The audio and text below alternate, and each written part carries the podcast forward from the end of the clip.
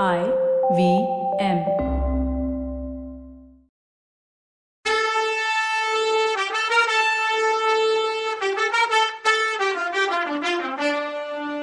வணக்கங்க.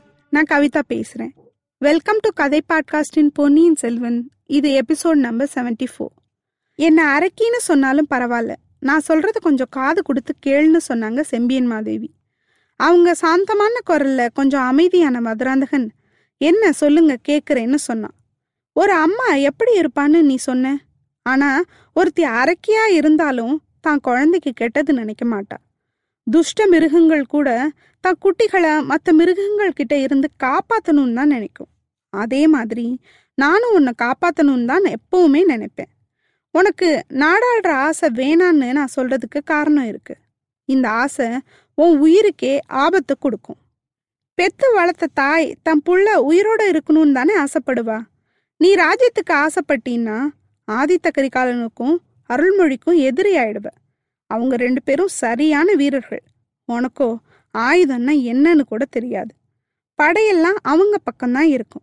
படை தலைவர்களும் கூட அப்படிதான். அவங்க சைடு இருப்பாங்க. அக்கம் பக்கம் நாடுகள் பூராவும் அவங்க ஃப்ரெண்ட்ஸு உனக்கு யார் கூட வருவா? யாரை நம்பி அவங்க கூட சண்டைக்கு போவ? தம்பி கொஞ்ச நாளா வானத்துல வால் நட்சத்திரம் இருக்கு. அது வந்தாலே அரச குடும்பத்துக்கு ஆபத்து வரப்போகுதுன்னு அர்த்தம். அப்படி வர்ற ஆபத்து உனக்கு வரக்கூடாதுன்னு தான் நான் நினைக்கிறேன். நீ உயிரோட சேஃபா இருக்கணும்னு நினைக்கிறது தப்பான்னு கேட்டாங்க. இதை கேட்டதும் மதுராந்தகனோட ஆத்திரம் கொஞ்சம் தணிஞ்சுது. அம்மா என்னை மன்னிச்சிடுங்க. உங்க கவலை இதுதான்னு எனக்கு தெரியாது. இது தெரிஞ்சிருந்தா நான் அன்னைக்கே உங்ககிட்ட பேசியிருப்பேன். நான் துணை இல்லாமல் ஒன்றும் இல்லை.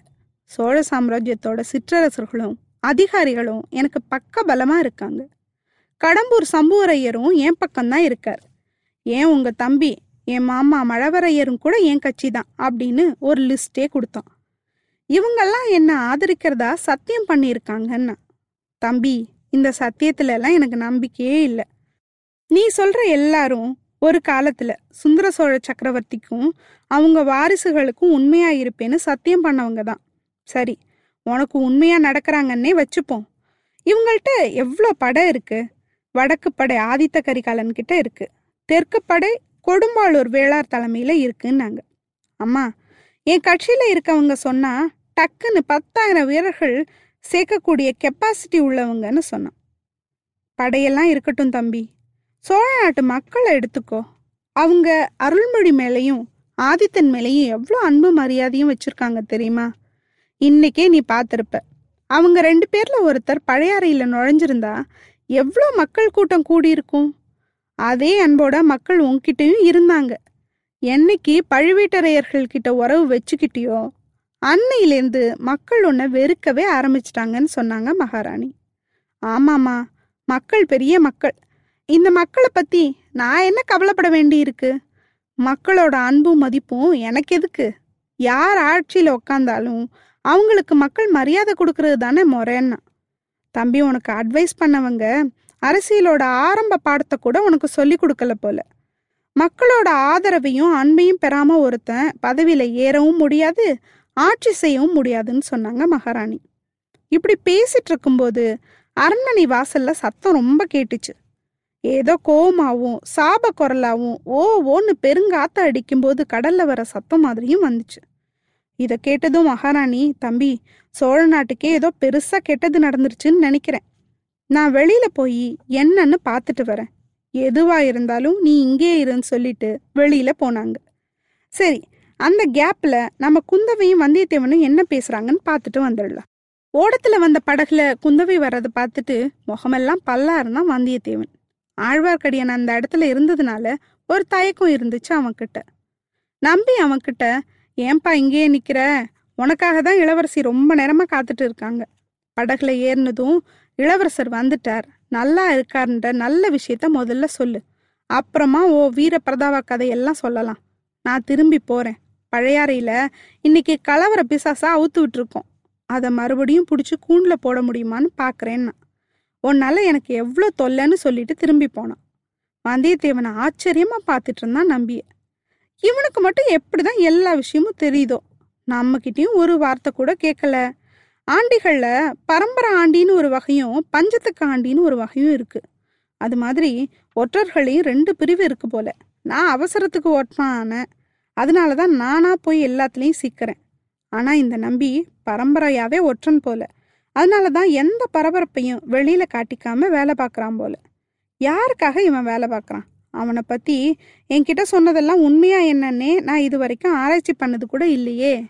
இப்படிலாம் யோசிச்சுட்டே ஓடக்கரைக்கு வந்த வந்தியத்தேவன் படகுலேருந்து குந்தவி முகத்தை பார்த்தான். ஆழ்வார்க்கடியான மறந்தான் என்ன விஷயத்துக்கு இங்கே வந்திருக்கோன்றதையே மறந்துட்டான். தன்னையே மறந்துட்டான். இந்த பொண்ணோட முகம் அப்படியே அச்சடிச்சு வச்சாப்புல என் மனசுல தானே இருந்துச்சு. கனவுலையும் நனவுலையும் புயல்லையும் மழையிலையும் கடல் நடுவுலையும் என்னை விட்டு இவன் நினைவு ஒரு நிமிஷம் கூட போகலையே. ஆனா நேர்ல பார்க்கும்போது இவ அழகு கூடிக்கிட்டே போகுதோ? ஏன் இப்படி படபடன்னு ஆகுது எனக்கு? அப்படின்னு யோசிச்சுட்டு நின்னான். அடே ராமச்சந்திரன் ஜானுவை பார்த்து படப்படத்தை மயக்கம் போட்ட மாதிரி எதுவும் பண்ணிடாதடா அப்படின்னு நாம சொல்லிட்டு இருக்கும்போதே சுயநினைவு இல்லாம தண்ணியில இறங்கி போய் படகுல ஏறிக்கிட்டான். படகு போக ஆரம்பிச்சது. நிமித்தக்காரா? இளவரசர்களுக்கு மட்டும்தான் நீ நிமித்தம் பார்த்து சொல்லுவியா? எனக்கு சொல்ல மாட்டியா? எப்படி சொல்லுவ? நட்சத்திரம் கிரகம் பார்த்து சொல்லுவியா? இல்ல கைரேக பார்த்து சொல்லுவியா? இல்ல முகத்தை பார்த்து குறி சொல்லுவியா? ஏன் என் முகத்தையே பார்த்துட்டு இருக்க இப்படி பண்ணா பெரிய வீட்டு பொண்ணுங்க யாரும் உன்கிட்ட குறி கேட்க வரமாட்டாங்கன்னு கிளி மாதிரி சொன்னா குந்தவை. தேவி நிமித்தம் பார்த்து சொல்றதுக்கு உங்க முகத்தை பார்க்கல. எப்பயோ எங்கேயோ பார்த்த முகமா இருக்கேன்னு யோசிச்சுட்டு இருக்கேன்னா. அச்சுச்சோ அதுக்குள்ள மறந்துட்டீங்களா? ஒரு நாற்பது நாளைக்கு முன்னாடி குழந்தை ஜோசியர் வீட்டில் என்னை முதல்ல பார்த்தீங்க அப்புறம் அன்னைக்கே அரசலாத்தங்கரையில் பார்த்தீங்கன்னு சொல்லும்போது தேவி உங்க வார்த்தையை நான் நம்பலை. நாற்பது நாளைக்கு முன்னாடி தானே நான் உங்களை பார்த்தேன்? நாற்பதனாயிரம் வருஷத்துக்கு முன்னாடி பார்த்த மாதிரி இருக்கு. நூறு ஜென்மமா பார்த்த மாதிரி இருக்கு. ஒரு அடர்ந்த காட்டோட மத்தியில புலி உங்களை துரத்திட்டு இருந்தது. அப்போ வேலெறிஞ்சு நான் உங்களை காப்பாத்தினேன். நான் வேட்டைக்காரனா இருந்தேன். அதனால கலர் கலரா சிறகுள்ள கிளிய வலை வீசி பிடிச்சிட்டு வந்து உங்களுக்கு கொடுத்தேன். நீங்க அதெல்லாம் வானத்துல பறக்க விட்டு சந்தோஷமா சிரிச்சீங்க. ஒரு ஜென்மத்துல நான் மீனவனா இருந்தேன். ஏரிக்கும் குளத்துக்கும் போய் வெள்ளி மீனும் தங்க மீனும் மரகத மீனுமா பிடிச்சிட்டு வந்து உங்க காலடியில கொட்டினேன். அதையெல்லாம் நீங்க திரும்பி ஆத்துல தண்ணியில கொண்டு போய் விட்டு ரசிச்சிங்க.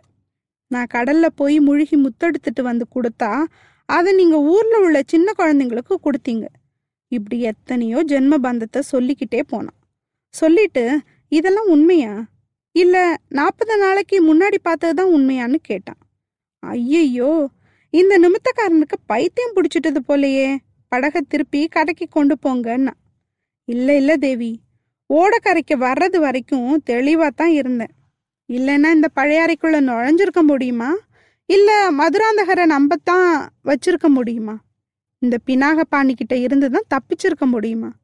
இந்த படகுல ஏறி உங்க முகத்தை பார்த்தேனோ இல்லையோ மதியம் மயங்கி போயிட்டேன்னா வல்லவன். அப்படின்னா என் முகத்தை பார்க்காதீங்க. இந்த தெளிந்த நீரை பாருங்க. அந்த மரங்களை பாருங்க. இந்த ஓடையில பூத்திருக்க பூக்களை பாருங்க. இல்ல இந்த செவிட்டு ஓடக்கார முகத்தையாவது பாருங்க. அப்படி பார்த்துக்கிட்டே போன காரியம் என்ன ஆச்சுன்னு சொல்லுங்க. தம்பியை அழைச்சிட்டு வந்தீங்களா? நல்லா இருக்கானா? எங்க விட்டுட்டு வந்திருக்கீங்க? இங்கேருந்து கிளம்புனதுலேருந்து நடந்தது எல்லாத்தையும் சொல்லுங்கன்னு கேட்டா குந்தவை. தேவி நீங்கள் அனுப்பின காரியத்தை வெற்றிகரமாக முடிக்கலைன்னா என் முகத்தை உங்ககிட்ட வந்து காட்டியிருக்கவே மாட்டேன். இளவரசரை இலங்கையிலேருந்து கூட்டிட்டு வந்துட்டேன். அதுக்குள்ள ஆயிரம் இடைஞ்சல். இளவரசர் இப்போ நல்லா இருக்காருன்னு சொல்ல முடியாது. நான் அவரை விட்டுட்டு வரும்போது அவருக்கு கடுமையான ஜுரம் இருந்தது. ஆனாலும் அவரை பத்திரமா பாத்துக்கிறவங்க கிட்ட ஒப்படைச்சிட்டு வந்திருக்கேன். படகுக்கார பொண்ணு பூங்குழலியும் சேந்த நமுதனும் அவரை பாத்துக்கிறாங்க. அவங்க இளவரசருக்காக உயிரையே கொடுப்பாங்கன்னா. அந்த நேரம் வெளியில நிறைய கூட்டமா மக்களோட அழுகையோ என்னவோ சத்தம் வந்துச்சு. என்ன சத்தம் அதுன்னு வந்தியத்தேவனும் குந்தவையும் பயத்தோட பார்த்தாங்க. அங்க மதுராந்தகரும் செம்பியன் மாதேவியும் பேசிட்டு இருக்கும்போது இதே மாதிரி சத்தம் கேட்டது. இங்க வந்தியத்தேவனும் குந்தவையும் பேசிட்டு இருக்கும்போது அதே சவுண்டு கேக்குது. அது என்னன்னு பாக்குறதுக்கு முன்னாடி வானதியை கொஞ்சம் பார்த்துட்டு வந்துடலாம். கொடும்பாளூர் இளவரசி வானதி அழகி. ஆனா அவளோட குணம் ரெண்டு விதமா இருந்தது. ஒரு நேரம் தேவலோக பொண்ணுங்க எல்லாம் இப்படிதான் ஆடி பாடிக்கிட்டு சந்தோஷமா இருந்திருப்பாங்கன்னு நினைக்கிற அளவுக்கு ஜாலியா இருப்பா. ஒரு நேரம் கோவலனை பறி கொடுத்த கண்ணகி ஆட்டமா சோகமா இருப்பா. இன்னொரு நேரம் முருகனை கல்யாணம் பண்ணிக்கிட்ட வள்ளி மாதிரி ஆனந்த கூத்தாடுவா. ஆனா இது மாதிரி சேர்ந்தா போல ரெண்டு மூணு நாள் சிரிச்சுக்கிட்டும் இருக்க மாட்டா. திடீர்னு ரெண்டு மூணு நாள் செம ஜாலியா இருப்பா. இந்த மாதிரி சுபாவத்துக்கு காரணம் அவ அம்மா வயிற்றுல இருக்கும்போது கொடும்பாளூர் சிறிய வேளார் வானதியோட அப்பா போர்ல இருந்தார். வெற்றி செய்தியும் தோல்வி செய்தியும் மாறி மாறி வந்துகிட்டே இருந்தது.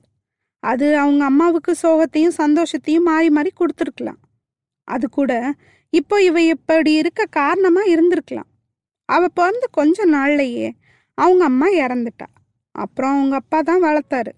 அவரும் வேலை வெட்டி இல்லாம வீட்டிலேயே உட்காந்துருக்க முடியாதுல்ல? அவரும் ஈழப்போருக்கு போய் இறந்து போயிட்டாரு. அதுக்கப்புறம் வானதியோட லைஃபு ஒரே சோகம்தான். தாயை இழந்து தகப்பனையும் போர்ல பறிக்கொடுத்தவ வருத்தம் எப்படி இருக்கும்? ஆனா அப்பா அம்மா இல்லாத பொண்ணுன்னு கொடும்பாளூர் அரண்மனையில செல்லம் கொடுத்தாலும் அவ அப்பாவோட இடம் காலியாவே இருந்தது அவ மனசுல. எல்லாரும் வந்து ஆறுதல் சொல்லுவாங்க. குழந்தை வருத்தப்படாத உன் அப்பாவே உனக்கு வந்து பிறப்பார். அவர் வீர தீர பராக்கிரமசாலியா பல வெற்றிகளை கொடுப்பார்னு சொல்லுவாங்க. அதனால மகனை பத்தி கற்பனை பண்ணியே அப்பாவை இழந்த சோகத்தை தீர்த்துக்கிட்டா அவ. எனக்கு பிறக்கிற பையன் எப்படி இருப்பான்? நடப்பான்? எப்படி வீரமான விஷயங்களை பண்ணுவான் அப்படின்னு கற்பனையிலேயே நாள் கணக்காக இருப்பா.